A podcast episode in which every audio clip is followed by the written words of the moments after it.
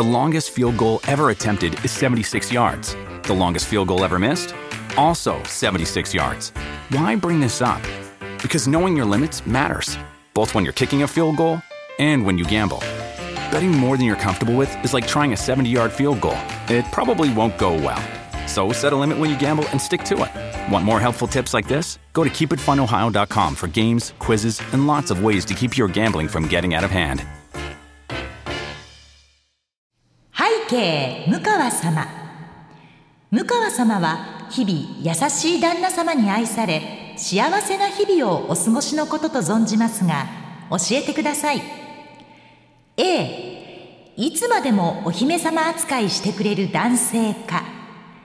B 現実主義で持ち上げることをしない男性か。どっちの方が幸せですか？と聞いたらもちろんお姫様扱いと答えたくなるところなんですが残念ながら生活ってそんなことではできません。なので B 現実主義で持ち上げることをしない男性の方が幸せという答えにさせてください。それでは今回も参りましょう。向川智美のまとものまとも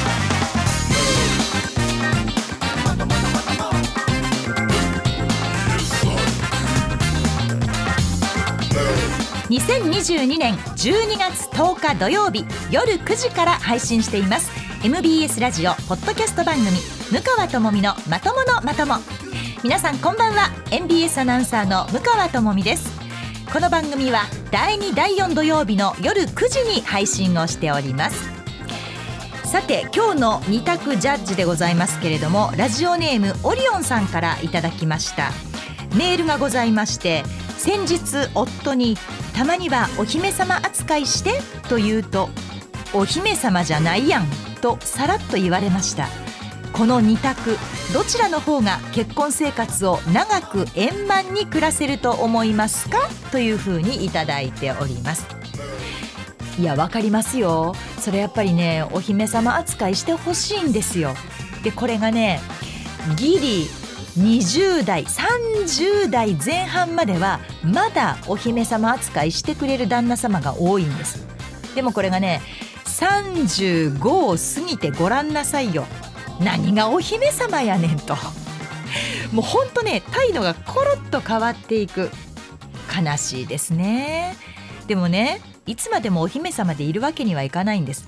これ私今回 B という答えにしました。現実主義で持ち上げることをしない男性がいいんじゃないかと。でもここには条件があります。あくまでもその釣った魚に餌はやらない的なそんなこうつまらない、えーただただ日々生活するだけではなくてツンデレ。ツンデレが条件なんです。これねいつもデレデレする必要はないんですよ。普段はそんなもうお姫様やないやんって言っていながらも時々は甘えて可愛い可愛いって私のことしてくれるみたいな。ちょっと私の妄想が入ってますけど。でもそういう男性はこう結婚生活も楽しくて長続きするんじゃないでしょうか。いつまでもお姫様扱いも困りますしあんまり持ち上げられなさすぎるのもこれはまたこれでつまらないし。いいところでツンデレという感じでいかがでしょうかそれはでも女性もそうですよ男性に対してこうきつく当たらなくてもいいけれどもパシッとやる時にはやるだけれども甘える時は甘えるみたいなメリハリっていうんですか？そのツンデレはとってもこう男女の中では効果的ではないでしょうか。ということで一応今日は B という答えにさせていただきます。えーさあ今日のまとものまともなんですけれどもいつも本当皆さんすみません。言ってますよねでもね。私第その第2第4土曜日が配信日なのでその週のだいたい水曜日にね収録しますよってもうお伝えしてるはずなんで 皆さんの方が忘れずにメールをください。本当に。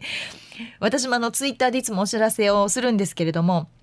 なんかねもう他に言いたいこととか他に書きたいことが出ちゃうともうそっちこう優先になっちゃってついねあのメールくださいっていうのをねうっかりしちゃうんですよ。もう今回に至っては喋る本人がうっかりしたもんだから鈴木 P が メールください。収録日いついつです。みたいな。ツイートをしてくれてで慌てて私「あ鈴木くんがツイートしてる」って言ってもうちょっと引用リツイートさせてもらったんですけれどもいや本当にあの鈴木くんのおかげでね本当あの皆さんからいただきましたよメールを。もう肩落としてました鈴木くん。5通 メール5通いやもうちょっとお願いします皆さん。ね。あの本当にまあ多分ね何でもいいって言われるのが一番困るんですよね。でこれについてのメールをくださいって言われると皆さんそのテーマがはっきりするからちゃんと書いてくださるんですけどあのいつも言う晩ご飯と一緒ですわ。晩ご飯何がいい？何でもいいって言われたらカチンとくるじゃないですか。何か言えよと。なんか答えを言ってくれって思うのと一緒で何でも結構ですのでメールくださいっていうのが一番困りますよね。やっぱりテーマを絞ってくれというふうに思うので、えー、ちゃんと今日のエンディングはメールテーマを絞って皆さんにお願いをしようと思います。そこは大丈夫です。でもう一つね鈴木くんがありがとう皆さんに伝えてくださいって言ったのがコーラでございます。無事届きました。ありがとうございます。本当にもうあのコーラが届いたということで、えー、これで私この1年間無事に皆様からいただいたコーラを飲み続けながら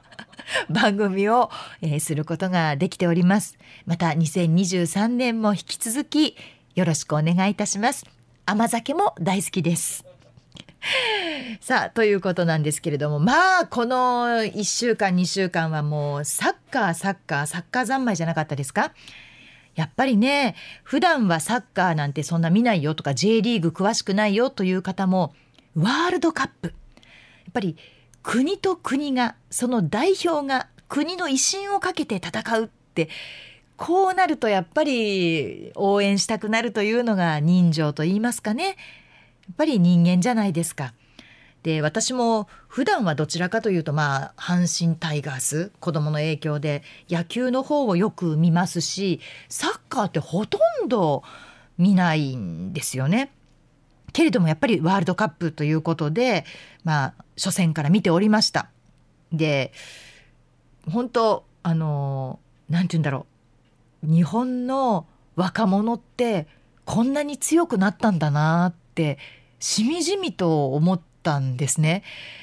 J リーグが始まった当時って本当にあのまだ日本にそういう組織がなかったから J リーグが始まったよっていう時にこうわっと盛り上がってで三浦和選手みたいなねこうスター選手も出てきてでこれで日本のサッカー強くなるこれで世界に向かっていくんだワールドカップに出られるように頑張るんだみたいなところから始まったサッカーがえドイツを破る強豪のドイツを破る。えそんな強いクロアチアと引き分け？そんなところまで行くんだなと。もう本当にびっくりした次第なんですけれども。まあ、えー、PK 戦で最終的にはまあ負けてしまったクロアチア戦ですけれども。皆さんどうですか？あれをご覧になっていてまあ90分走り切りました。延長戦も戦いました。で PK です。この PK で、まあ、決まりますってなった時にこれね蹴りたいっていう人と蹴りたくないっていう人がいることにまず私驚いたんですよ。で私が選手だったら絶対蹴りたいしでなんなら真っ先に私から蹴らせてくれって言うしだって頑張っても頑張っても相手のゴールにボールを入れることができなかったんですよねその90分プラス延長戦。ここで私がゴールネットを揺らしたるぐらいの気持ちって私みんな持つと思ってたんですけど一緒にちょうどその試合が終わった日の、えー、と6時からがエーナーだったんです。上泉さんは絶対蹴りたないって言ったんですね。ああうわちゃんらしいって私は思ったんだけれども上泉さんは嫌なんですって。なんかその世界中が見てるやんか。であそこのあのグラウンドのね応援団だけじゃなくてもうテレビ中継されて世界中の人が見てる中でボール蹴って外したらかっこ悪いやんか。もうそんな耐えられへんわって言うわけよ。ああうわちゃんらしいわって私は思って。で私はもう真っ先に多分手を挙げて「いや私蹴りたい。でもう私なんなら蹴るコースまでイメージできてるんですよ。ね全然関係ないけどやったことないけどやっぱり右足で蹴るんで右足で蹴ってゴール左隅の上ですわ。あそこにピシャッと刺さるイメージがもう自分の中でできてるんですね。イメージトレーニングができてる。それぐらいなのに蹴りたくない人なんている？と思ってこれアナウンサー室でアンケート取りました。でね上泉さんの仮説としてはまあ私54歳ですよね。バブルをかじった女性というのは強いので50デコボコの女性は蹴りたがるんじゃないかと。で若い女の子たちは蹴りたがらないんじゃないかというのが上泉さんの予想でした。よっしゃ分かった。ではアナウンスセンターにいる女性アナウンサーに聞いてみようと思って私一人一人に「ちょっとごめんね」みんな忙しいんですよ「ちょっとごめんねちょっとポッドキャスト用にいいかな」って言ってみんなにこれ聞いてみたんです。どうしましょう？蹴り蹴りたくない方からいきましょうか。これねどうします？皆さん90分やりました？延長もやりました？こっから PK です。蹴りますか？蹴りたくないですか？のかに行く前に蹴りませんって言った人が3人いました。ええー、と思ってびっくりしたんですがまず藤林。藤林さんは私絶対蹴りません。えなんで？入る気がしません。うん彼女らしいな。でもう一人絶対蹴りません。なんなら私も気配を消しますって言ったのが玉巻アナウンサー。ここ二人同期なんですよ。へえそうなんだ。これじゃあ年齢は関係ないなと。まあ2人まだ30歳になったばっかりなのでね。でこの2人はもう蹴らないと。でもう一人が蹴らない蹴らないって言いながら本当は蹴りたいんじゃないかなってオンエアでもちらっと言った上田悦子アナウンサー私彼女は「いや私なんか蹴らないですよ蹴れませんよ」って言いながら結構ガンガン蹴るタイプじゃないかなと思ってたんですけどえっちゃんにその声をかけたら「私絶対蹴りません絶対無理です」って真剣に答えていたので多分本当に嫌なんだと思います。この3人が蹴りたくない蹴ることができない勘弁してくれだったんですね。で真っ先に私と一緒で「蹴ります私だったら絶対ゴールネット揺らせます!」って答えたのが山崎でした。で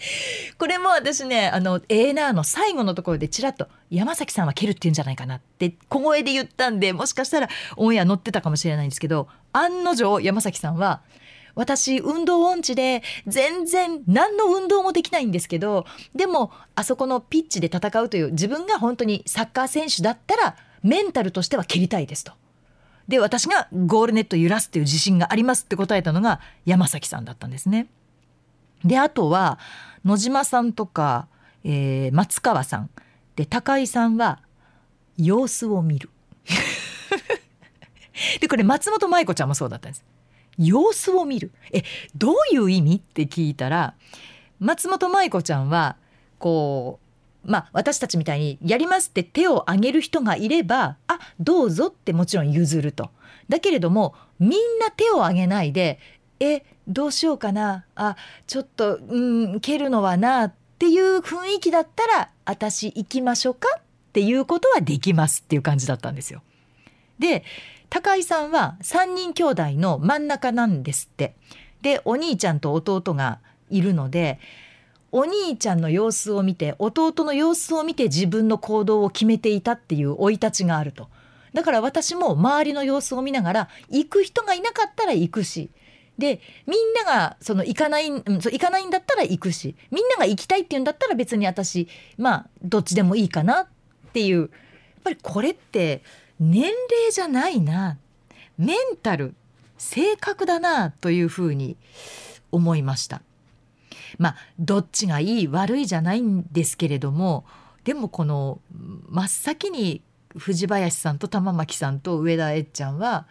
「私切りません!」って言ったのはもうなんかちょっともう笑ってしまってあそんなに何て言うんだろう自信がないというか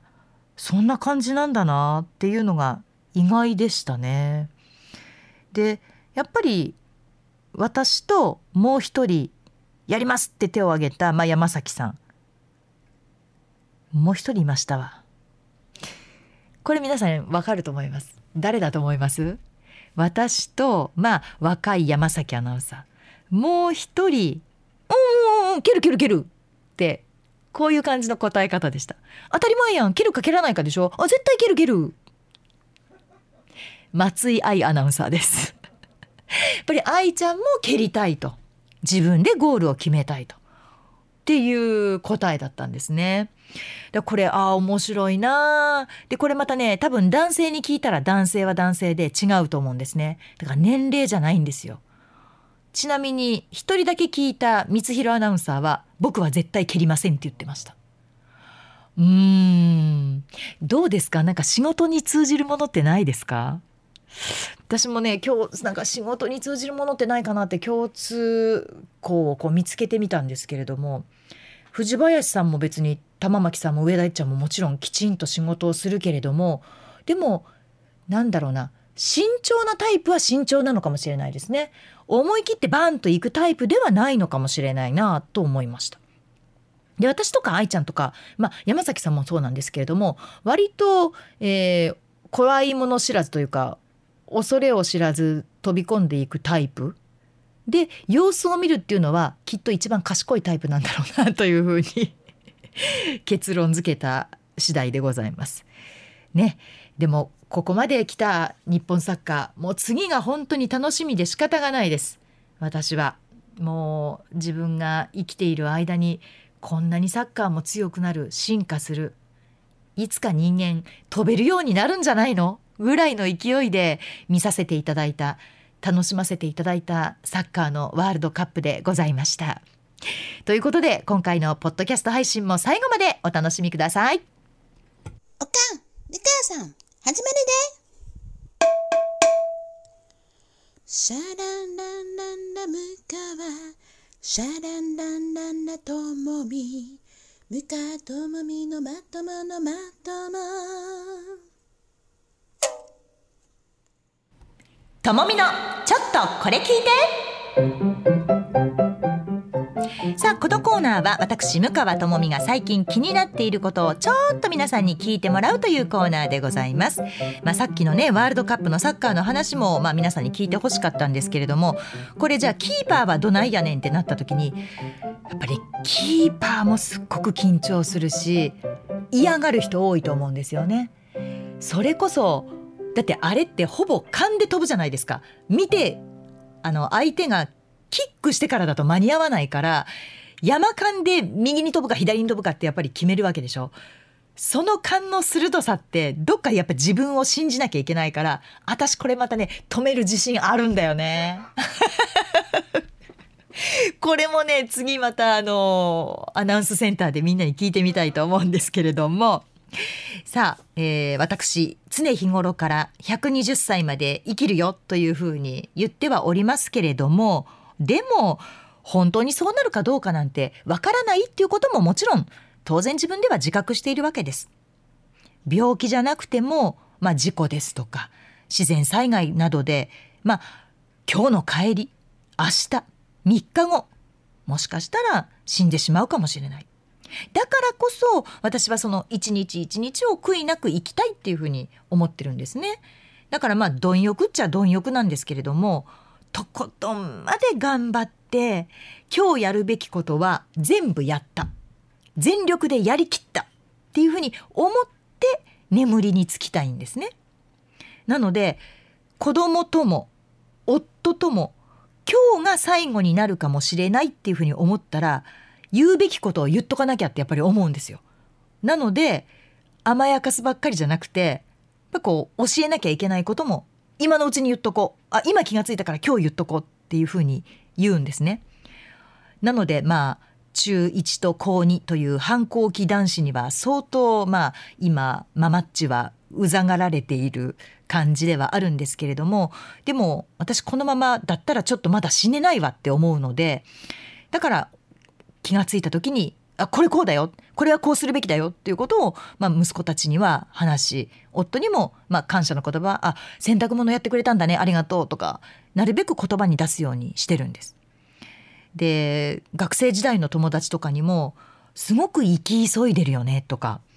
でこのアナウンサーの同僚にも「向川さんってそんなに生き急ぐことないんじゃないんですか?」って言われることもあるんですけどでもその自分が棺桶に入る時に後悔するのがすごく嫌なんです。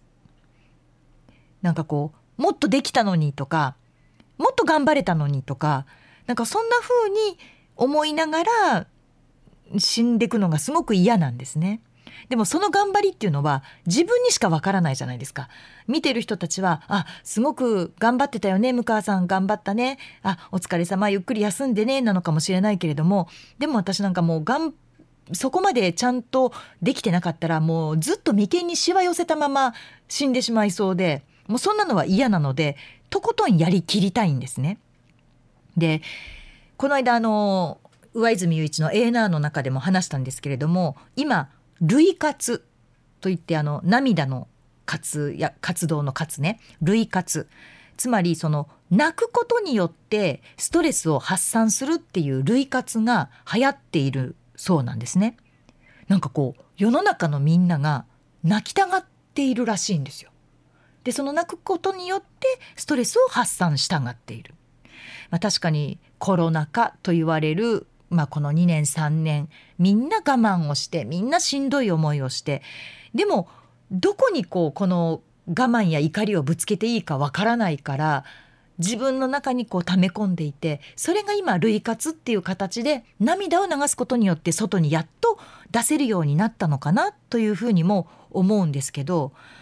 でも泣くことでストレスを発散しようってやっぱりある種おかしなご時世だなっていうふうにも思うんですね。でよくあの笑うと免疫力が上がるよとか言われるんですけれども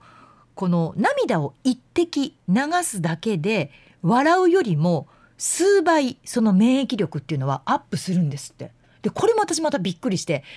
キラキラハハハハって笑った方が免疫力上がると思ってたらその心が揺れることによって流した涙その一滴でむちゃくちゃストレスの発散になって免疫力が上がるっていうこれ科学的データがちゃんとあの集められているっていうのも調べてびっくりしたんですね。で相変わらずまあ韓国ドラマにハマっている私なんですけれどもこれね気がついたら知らず知らずのうちに泣ける作品を私選んでるんですよ。何なんでしょうねこうもちろん韓国ドラマって王道が本当ラブコメなんですね。ラブコメから始まってもう本当にもうイチャイチャしてキャピキャピしてでもうキュンキュンしてっていうのが韓国ドラマの王道なのにわざわざもう号泣必至とか、えー、これを見たら必ず泣けるみたいな作品を私選んでいてそれを見ながら泣くっていうのが何で意識せずにそれをやってたんですよ。知らず知らずのうちにこう類活を自分でしてた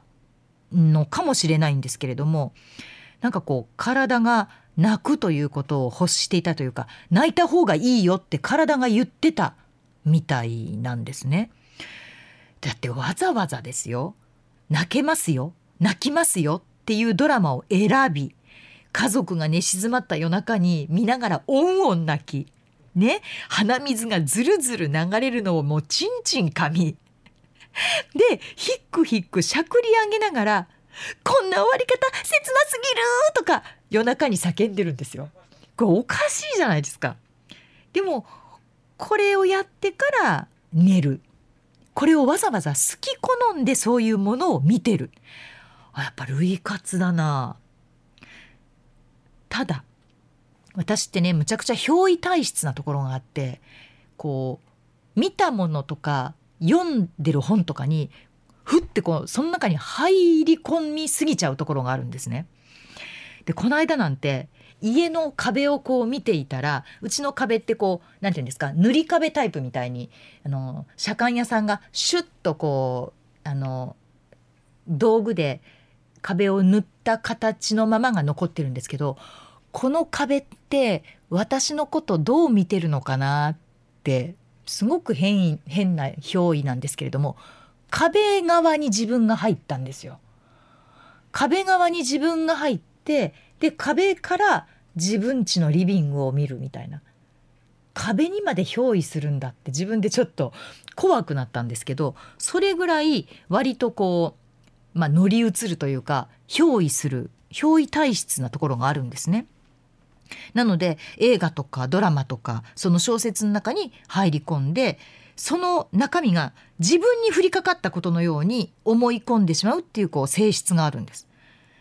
だからこうハッピーなエンディングじゃないと次の日の朝がもうしんどいんですね。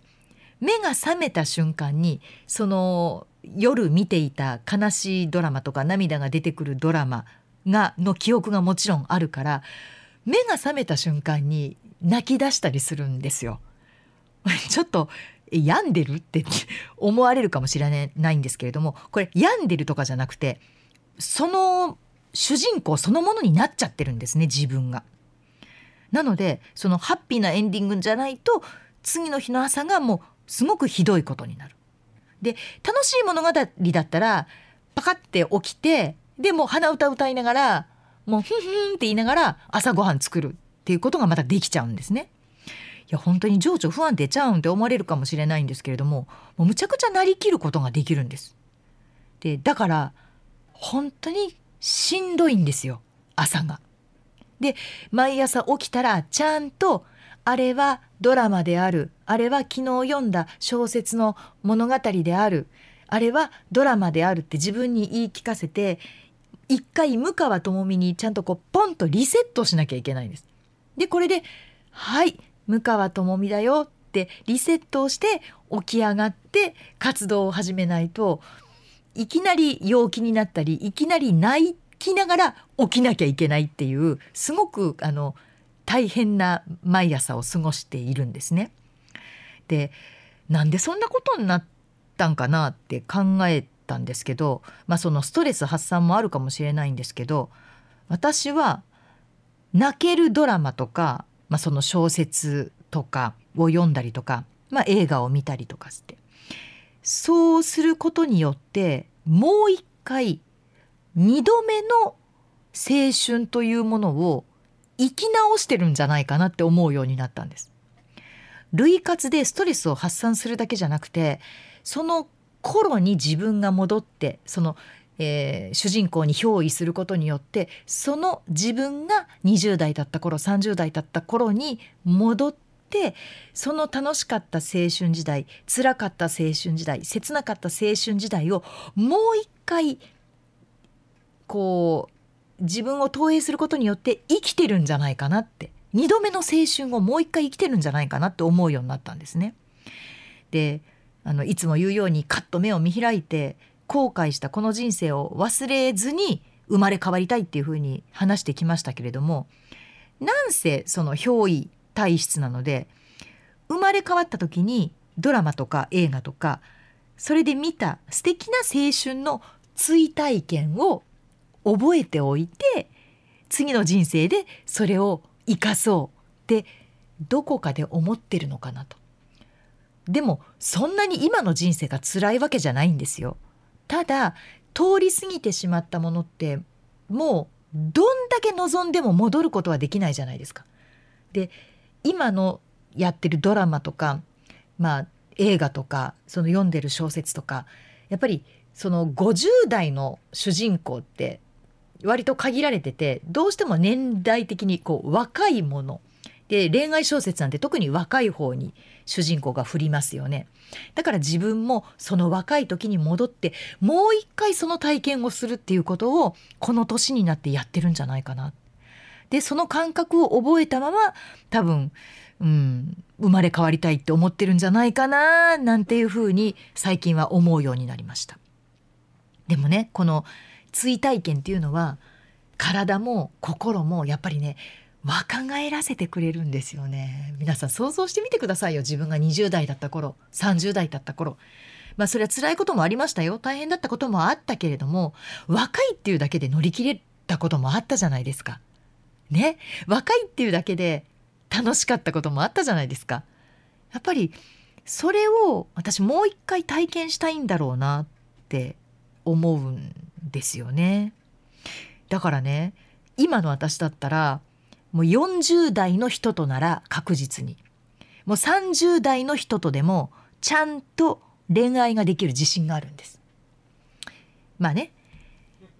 人妻が恋愛できる自信があるんですって言い切るのもどうかとは思うんですけれども。でもまああのお付き合いできるなっていうぐらいにまでメンタルも持っていけるしなんかこう自分の中からいろんなものが感情も含めたいろんなものがこう出てきてる感じがすごくしています。54歳の向川智美を生きながら30代20代の頃の向川智美をもう一回同時に生きている感覚が今なんですね。今の私なんです。なんかこう嬉しくないですか？それって。なんか私は得した気分なんですよ。疲れますよ。むちゃくちゃ疲れんの。朝起きて本当にあんまなんであんな風にとかってこうドラマなのに引きずって朝から泣くってしんどいんですよでも一回ちゃんと向川智美ってあ違った違った私向川智美やわってリセットするとまあまあもちろん元に戻れるからいいんですけどこれはねあのストレス発散と言われるゆえんなのかもしれないです。やっぱり一回皆さんそういった感覚でこうドラマを見たり小説を読んだりするっていうのはいかがでしょうか？まあ、きっとどこかでこのままでは終わりたくないってこうなんか思ってるんですかね。第2第3のステージみたいな風にもしかしたらそれを考えてるのかもしれません。なんか割と見た目にはもうがっつり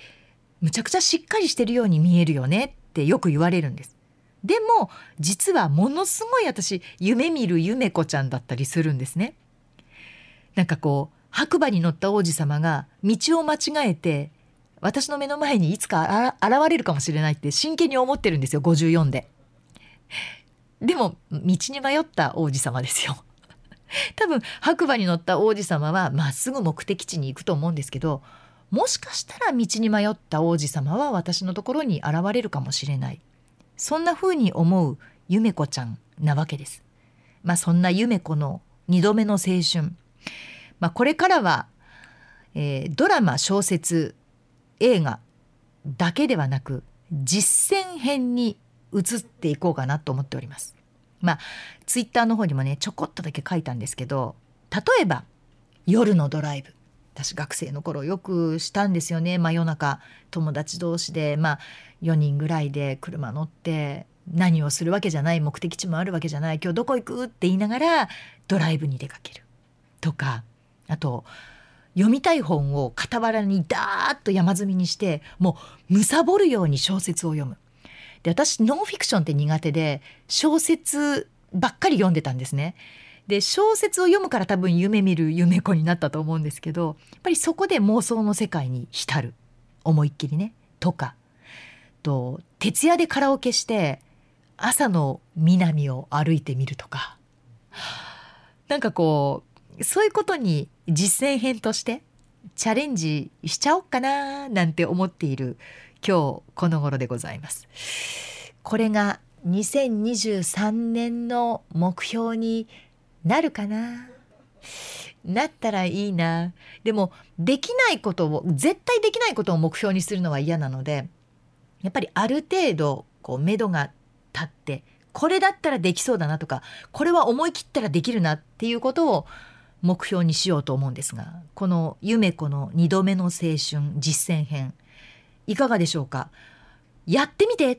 ていう方いやいややめといた方がいいよ。もうドラマで泣くぐらいにしとき。いろんな意見があると思いますがあと1回年内放送がありますのでそれまでに皆さんこのテーマでメールいただけますか？鈴木 P からのツイッターはもう出しません。なので皆さんが覚えておいてぜひともこれに関してご意見お待ちしておりますこんにちは、ムカです。ムカともみのまとものまとも、これを聞かなきゃ知れないよ。お願いお願い、みんな聞いてよ、聞いてちょうだい、お願いね。ムカともみのまとものまともさあ、えー、ではメールを紹介してまいります。いつもでしたらねたくさんいただいてます。ありがとうございます。ご紹介できなくてって言うんですけれども、えー、鈴木 P のメール、えー、ツイッターで皆さんいただいたんですが5枚 えー、鈴木 P の実力メールは5枚ということで、えー、ご紹介してまいります。いやありがとうございます。嬉しいんですよ。本当にありがとうございます、えー、まずはラジオネーム頑張れくまさんでございます。ムーヤンはじめましていつも頑張ってくれてありがとうございますえー、30回目のまともまともを聞いて、ぜひムーヤンにうちの夫について聞いてほしいと思いメールをしまあ、メッセージをしました。ムーヤンのお話、すごく共感しました。これ多分前回の、えー、いい夫婦の日にちなんでお話ししたことですよね、えー、うちの長男が病気で入院した時にかわいそうだなって言った人に対してうちの息子のどこがかわいそうやねんっていうふうにまあ言った夫に私はちょっとまあ惚れ直したというかそういう見方もあるんだな。そんなふうに考えてくれる旦那さんはありがたいなみたいな話をしたんですけれども、えー、この「頑張れくまさん」うちは得意不得意がまあ、デコボコ凹凸の夫婦なんですけれども結婚10年を超えてもうまくやっています。夫はアジア系の外国人なんですがとても日本人と感覚が似ているところと似ていないところが混ざったような人なんです。私はズボラな割に気にしいです。記念日なんて結婚記念日は覚えてたから何かするという程度です。私が職場を変えようと本社の面接を受けた時面接官からあなたに働いてもらう支店は3ヶ月後に閉鎖になる予定ですがどうしますか？と聞かれ終わった面接でした。私はできれば長く一つのところで働きたかったので迷っていたところ夫は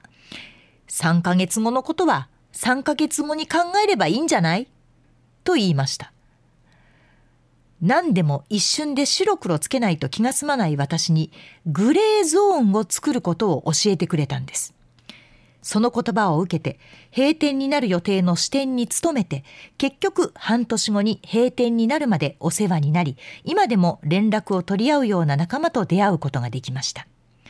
自分とは違う考え方を持ってくれている人に出会えるって本当にありがたいですね。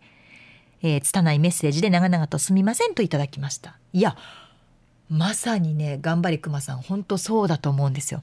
私も多分同じです。3ヶ月後に確実に閉まるって分かってるのに、勤めますか？って言われたら、私は多分勤めないっていうふうに答えを出してしまいがち。だけど、働きに行きたい、せっかく面接も行った、どう思う？って旦那さんに聞いた時に、このグレーゾーン、ええやん。閉まるんやったら閉まった時に次を考えたら一見突き放しているようだけれども私が持っていない意見を言ってくれるっていうのはああなるほどねってよくあのやっぱり目から鱗が落ちるって言いますけれどもそういうことなんですよね。これってねあの一番近いところにいる他人がやってくれるとむちゃくちゃありがたいんですよ。これが自分の父親とか母親とか身内だとまた私に寄った意見になってしまうからやっぱり客観的になれないんですね。でも夫というのは近いところにいるけど他人です。ぶっちゃけ。でもその一番近いところにいる他人が言ってくれた一言っていうのはこれね意外と響くんですよ。で他人とはいえ夫婦ですからねやっぱり相手のことも考えてくれている。僕だったらそれグレーゾーンとして3ヶ月働いて3ヶ月後にもう一回考えたら？なるほどね。いや、頑張れ、くまさん。いいご主人じゃないですか。いや、こういうことだと思います。私、あの、こういうふうに自分にない思考のことを言ってくれる人ってすごくありがたいし、好きだなというふうに思いますね。ありがとうございました。続きましては、ラジオネームあずきさん。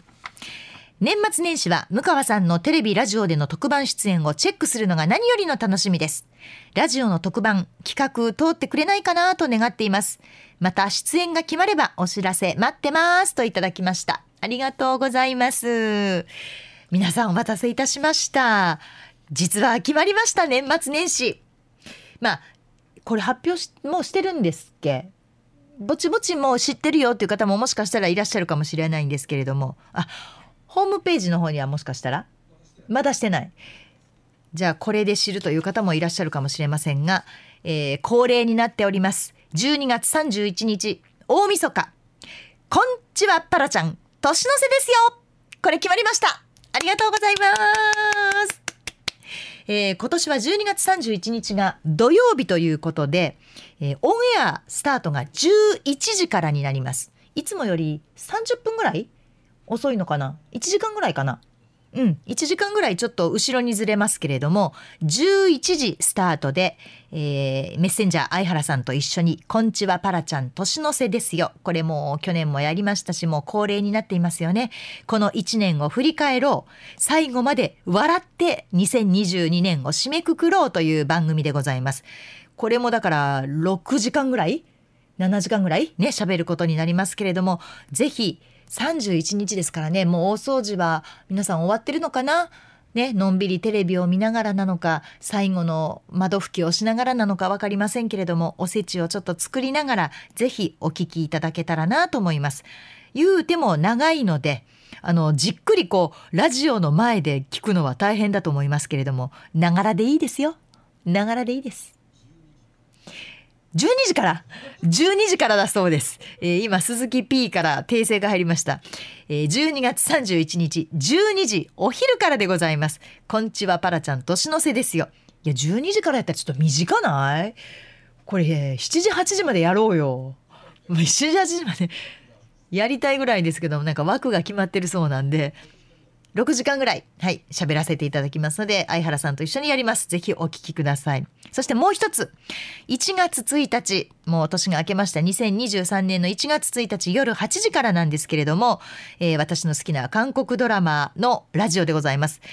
えー、向川智美、天ダラ浜本のカンドラ沼の世界にはまっちゃわないとということでこちらは1時間の番組ですこれもね今回はいろんな企画を考えておりましてで、えー、またね、はっきりしたらお知らせしますけれども、ここにメールをくださいねというメールアドレスをちゃんと取得しました。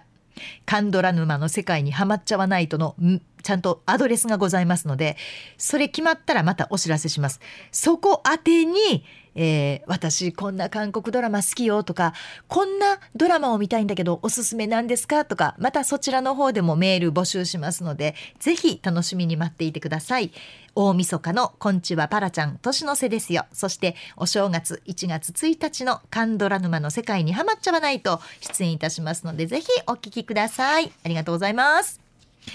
えー、続きましてはラジオネーム綾野農園さんでございます向川さんこんばんはこんばんは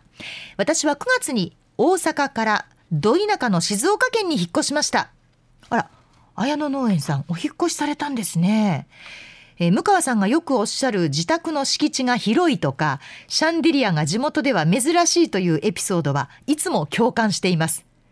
でしょ？うそうなんですよ。田舎ってそうなんですよ。えー、大阪で使っていた持ち歩きの Wi-Fi は今は県外で。光回線は所有者の許可を得て、えー、大木を切らないと導入できないとか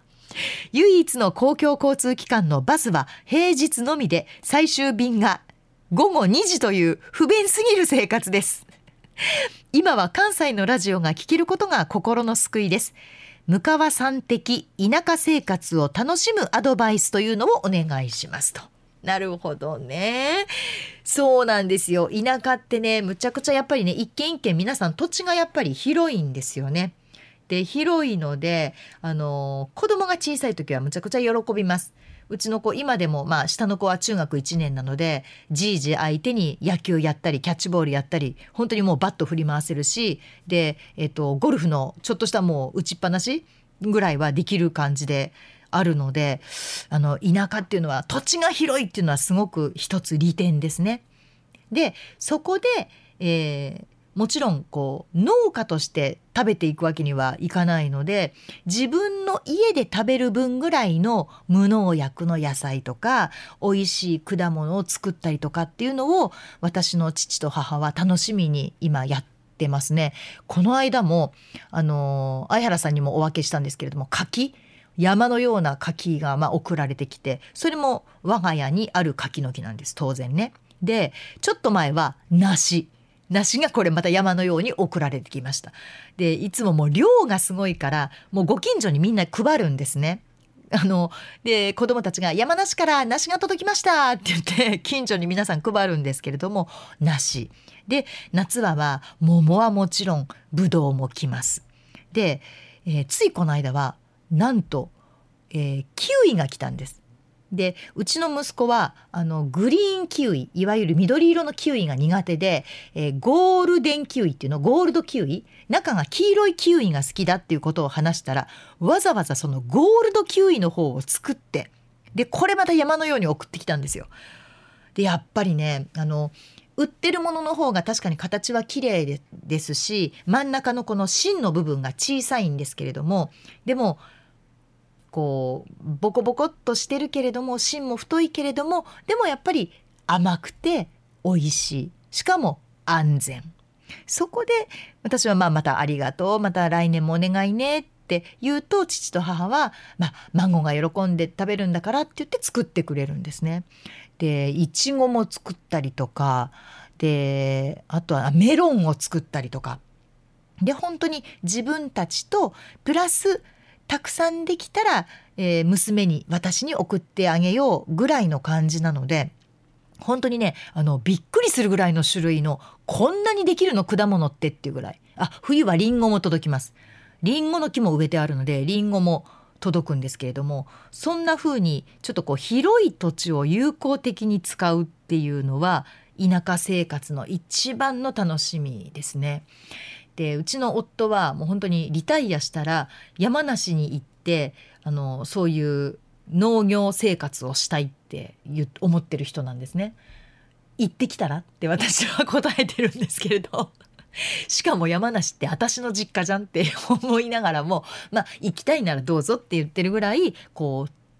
何でしょう年取ると土いじりがしたくなるんですかねやっぱりね土をいじってでこう植えてみたいなことをやりたいというふうに言っていますがこれはおすすめです。でもねあの小さい頃えっと「笑っていいとも」が12時からではなくて夕方の4時からだったんですよ。そんな風にテレビがきちんとした時間に見られないとかねこれ田舎ならではだわ今でもねえっとどこの曲だったかな？23曲あるんですよ。えー、笑っていいと今笑っていいともやってませんけれども、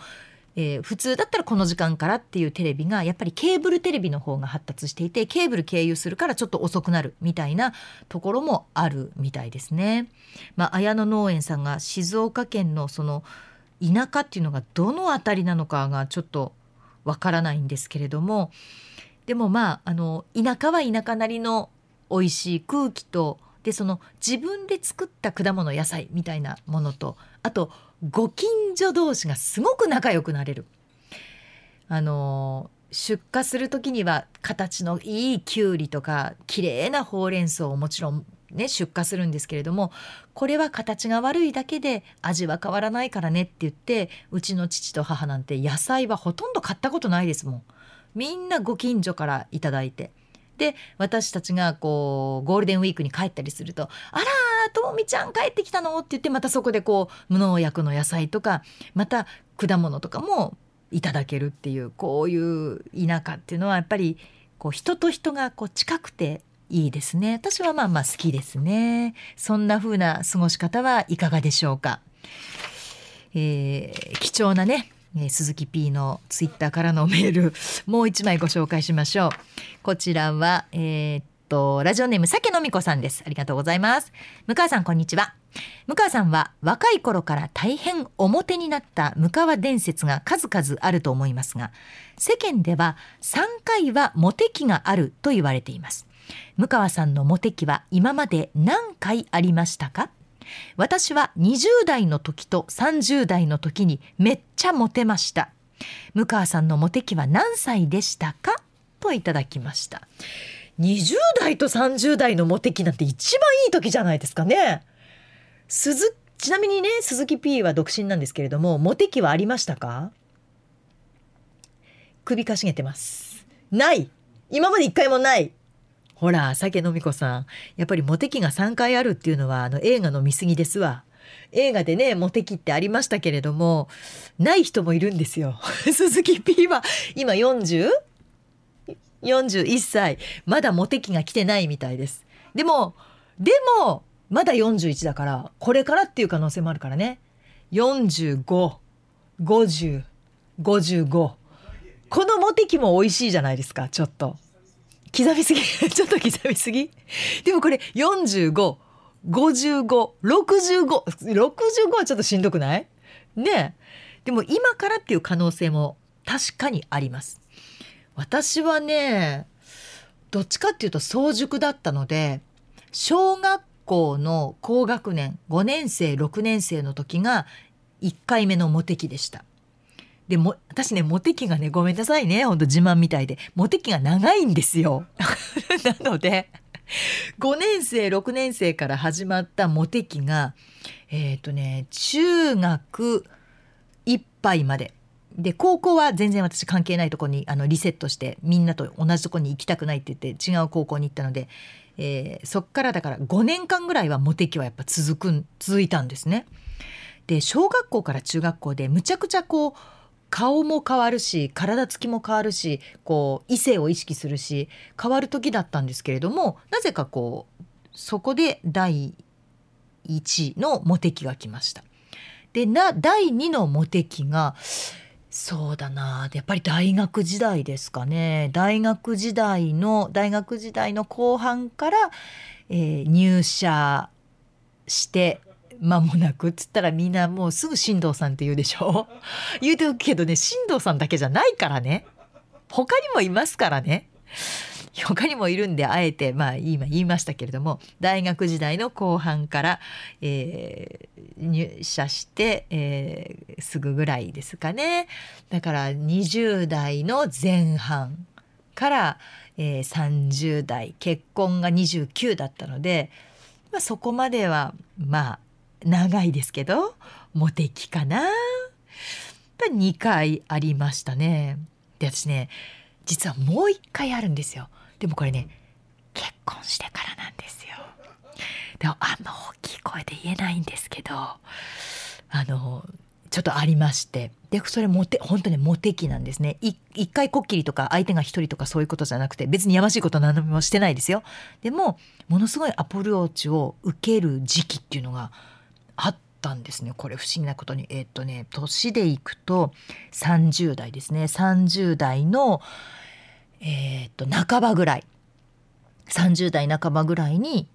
3回目のモテ期が来ました。だからさけさんも結婚されてると思いますけれどもまだ来るかもしれませんよ。結婚してる結婚してない今関係ないんでね。あそのあのモテ期はよ。モテ期はね。あのあれを倫理的にあかんことはあかんよ皆さんね私別にそれを推奨してるわけじゃないんですけどでもモテ期としてはそれありますからで20代30代40代に来るモテ期っていうのはルックスだけではなくてやっぱりその人今まで経験してきて作られたその人が好きっていうことだから鈴木 P は人格的に好きになってくれる人が現れるはずなんですよ。別にルックスが悪いとは言ってませんよ。言ってないけれども全部を見て好きになってくれるってすごく嬉しいことじゃないですか。もうええわっていう顔でうなずいてますけど でもさけさんそういうことですよね。でさけさんも結婚されて、まあ、子育て一段落されたのかな？どうかわかんないですけれども今からでもまだあるというふうに思っててください。私も道に迷った白馬の王子様は来ると思っています。さてそろそろお時間になりました、えー、次回はですねいよいよ年内最後になってしまいます。年内最後2022年12月24日をこれ配信日としているわけなんですけれども年内最後ということで鈴木プロデューサー考えました。やっぱりねアバウトにメールくださいではあかんと。その絞りましょうっていうことで今年はまともな1年だったかまともじゃなかった1年だったかというテーマでいかがでしょうかっていうふうに言われたんですけどこれ皆さんどうです？こ これねメール書いていただけそうですかね？まともかまともじゃなかったか。まあ言うてもねタイトルがまとものまともなんで自分にとっての1年がまともな1年だったのか。いやいやまともとは言われへんなという1年だったのか。いやどうこれ？か書きにくない？そんなことないですか？いやちょっと心配やな。どうしよう。もしこれまともな1年だったかまともじゃなかった1年だったかっていうのがちょっと難しいわっていう人はこうしましょう。あなたの今年1年を漢字一文字で表したら。これちょっと一番よくあるパターンじゃないですか。一番よくあるパターンを鈴木 P は第2候補に出してまいりました。まあどちらでも結構です。まともな1年だったかまともじゃない1年だったかが書ける方はこのメールテーマで。いやいやちょっとそれ難しいわっていう方はもうあなたの今年1年を漢字一文字で表してください。もうこれで結構でございます。えー、ぜひ皆さんからのたくさんのメールお待ちしております。でまた引き続きどっちが幸せかの二択ジャッジメール。これも欲しいんですよ。皆さんの悩みでもいいですよ。自分自身が悩んでるからこのジャッジでっていうのもいいしえ僕は答えが出てるけれども向川さんの答えが聞きたいからこのジャッジでもいいので二択ジャッジぜひお送りください。でまたムーヤンこれ聞いてというようなお怒りお悩み幸せなお話何でも結構です。あこれ何でも結構です。あかんねそういった類のメール。難しいわ。でも中心はまともな1年だったかまともじゃない1年だったかもしくは今年1年を漢字一文字で表すと。これでお願いいたします。すべてのメールは moo.mbs1179.com えー、アルファベット2文字です。mu アットマーク mbs 1179 dot com でございます。ということで MBS ラジオポッドキャスト番組「向川智美のまとものまとも」毎月第2第4土曜日の夜9時に配信でございます。年内最後次回は2022年12月24日の配信です。では次回またお耳にかかりましょう。MBS アナウンサー向川智美でした。ほならば